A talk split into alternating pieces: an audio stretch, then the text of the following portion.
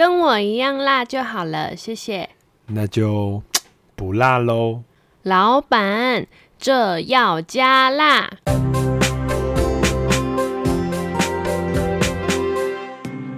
Hello，大家好，我是夏琳。Hello，大家好，我是 Andrew。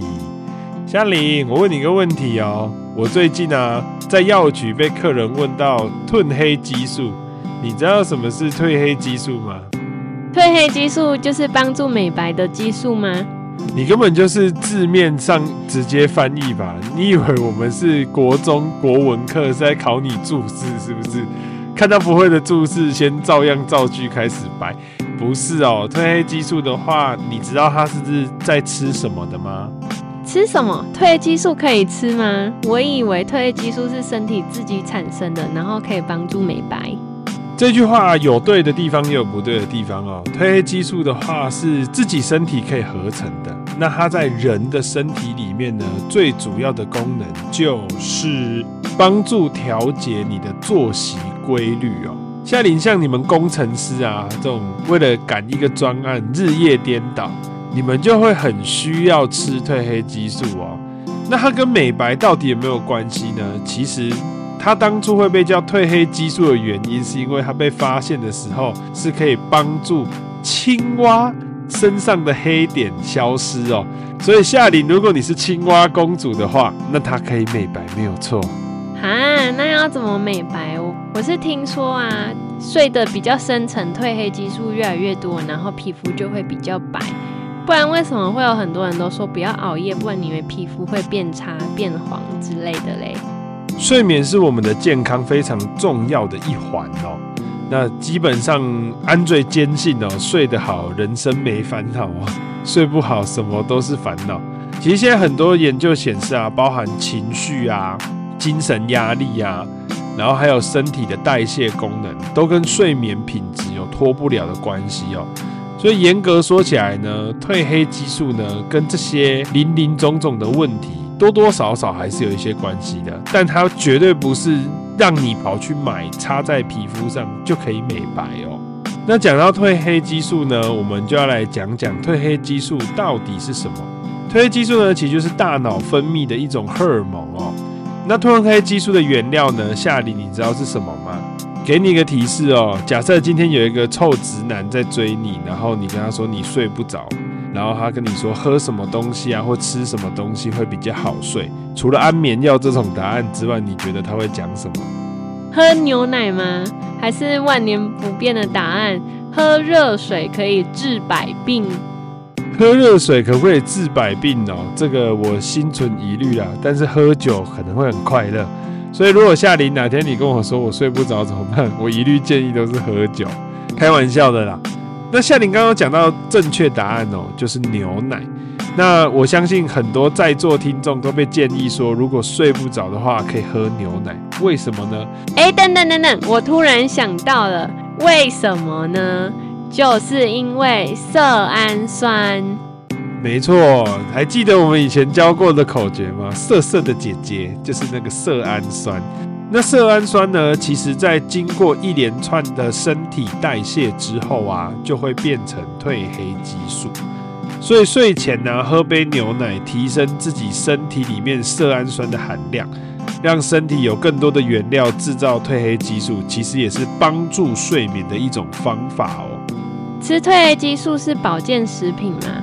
我们可不可以从生活中的原型食物去摄取得到啊？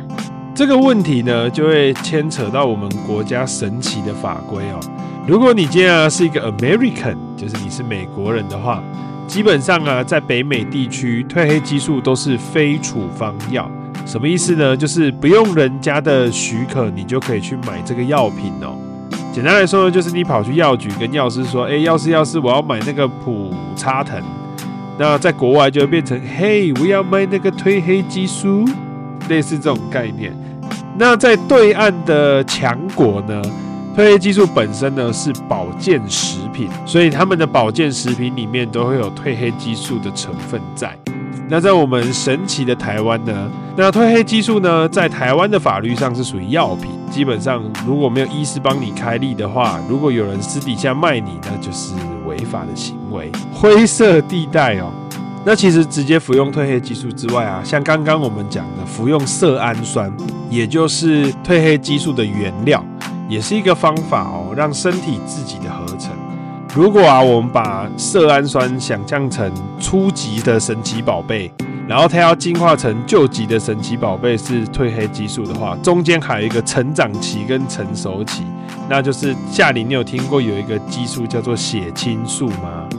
血清素是如果被毒蛇咬的话，然后就要赶快打血清的那个血清素吗？不太一样哦，被蛇蛇咬到啊是要打毒蛇血清哦，那就是可以去中和毒素的蛋白质或者是生态哦。那我们在这边讲的血清素呢，也是大脑分泌的激素的一种。那血清素的作用呢，其实就跟我们的情绪有关系。所以，我们吃的原型食物啊，如果有丰富的色氨酸或者是血清素，那这样子的话，其实就是会提升身体里面的褪黑激素的浓度哦。那有什么食物可以提升呢？像是番茄、洋葱、樱桃、香蕉这些水果类的食物。可以帮助血清素提升。谷物类的话，像是燕麦啊、玉米。那另外最有名的富含血清素的就是芝麻。另外还有一些草本的保健食品啊，像是明日叶啊、香蜂草，这些都有帮助安定精神的作用哦。所以大家就会看到啊，坊间越来越多帮助睡眠的保健食品，有以下这些成分哦。像是芝麻啊、香蜂草、月见草、明日叶这些草本植物的萃取物哦，然后还会添加我们以前有讲过的 GABA，就是神经如果不乖乖就嘎巴雷的 GABA，然后再加上一些色氨酸。一般坊间常见的帮助睡眠的保健食品，大多都是这一些。那如果要帮助神经更稳定啊，有一些产品还会添加谷维素。Andre，我知道还有一个方法可以帮助睡眠哦，你想知道吗？快点快点，你要说一些自己的经验谈，让我知道了吗？就是听你讲无聊的小故事的时候，很助眠的。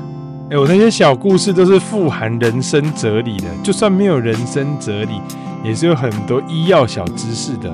如果我有拍影片的话，我就是知识型的 YouTuber，好不好？我才不是催眠型 YouTuber 呢。好啦，不废话，那最后 Andre 再帮大家补充一下，除了我们刚刚提到这些成分啊、这些产品之外，目前市面上有很多益生菌啊，它是有经过专利筛选出的菌株哦。那那些菌株呢，可以在肠胃道内生成 GABA，据说也有稳定睡眠的功效哦。那今天说了这么多帮助睡眠还有调整作息的小知识啊。也要提醒大家哦，褪黑激素它本身是对光线非常敏感的激素，所以如果在睡觉的时候啊，开着明亮的灯，其实会影响褪黑激素的生成哦。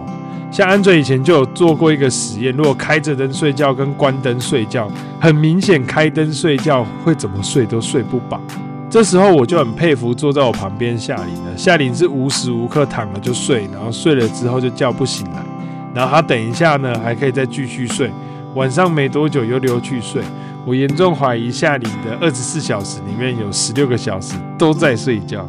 听起来很像熊猫哎。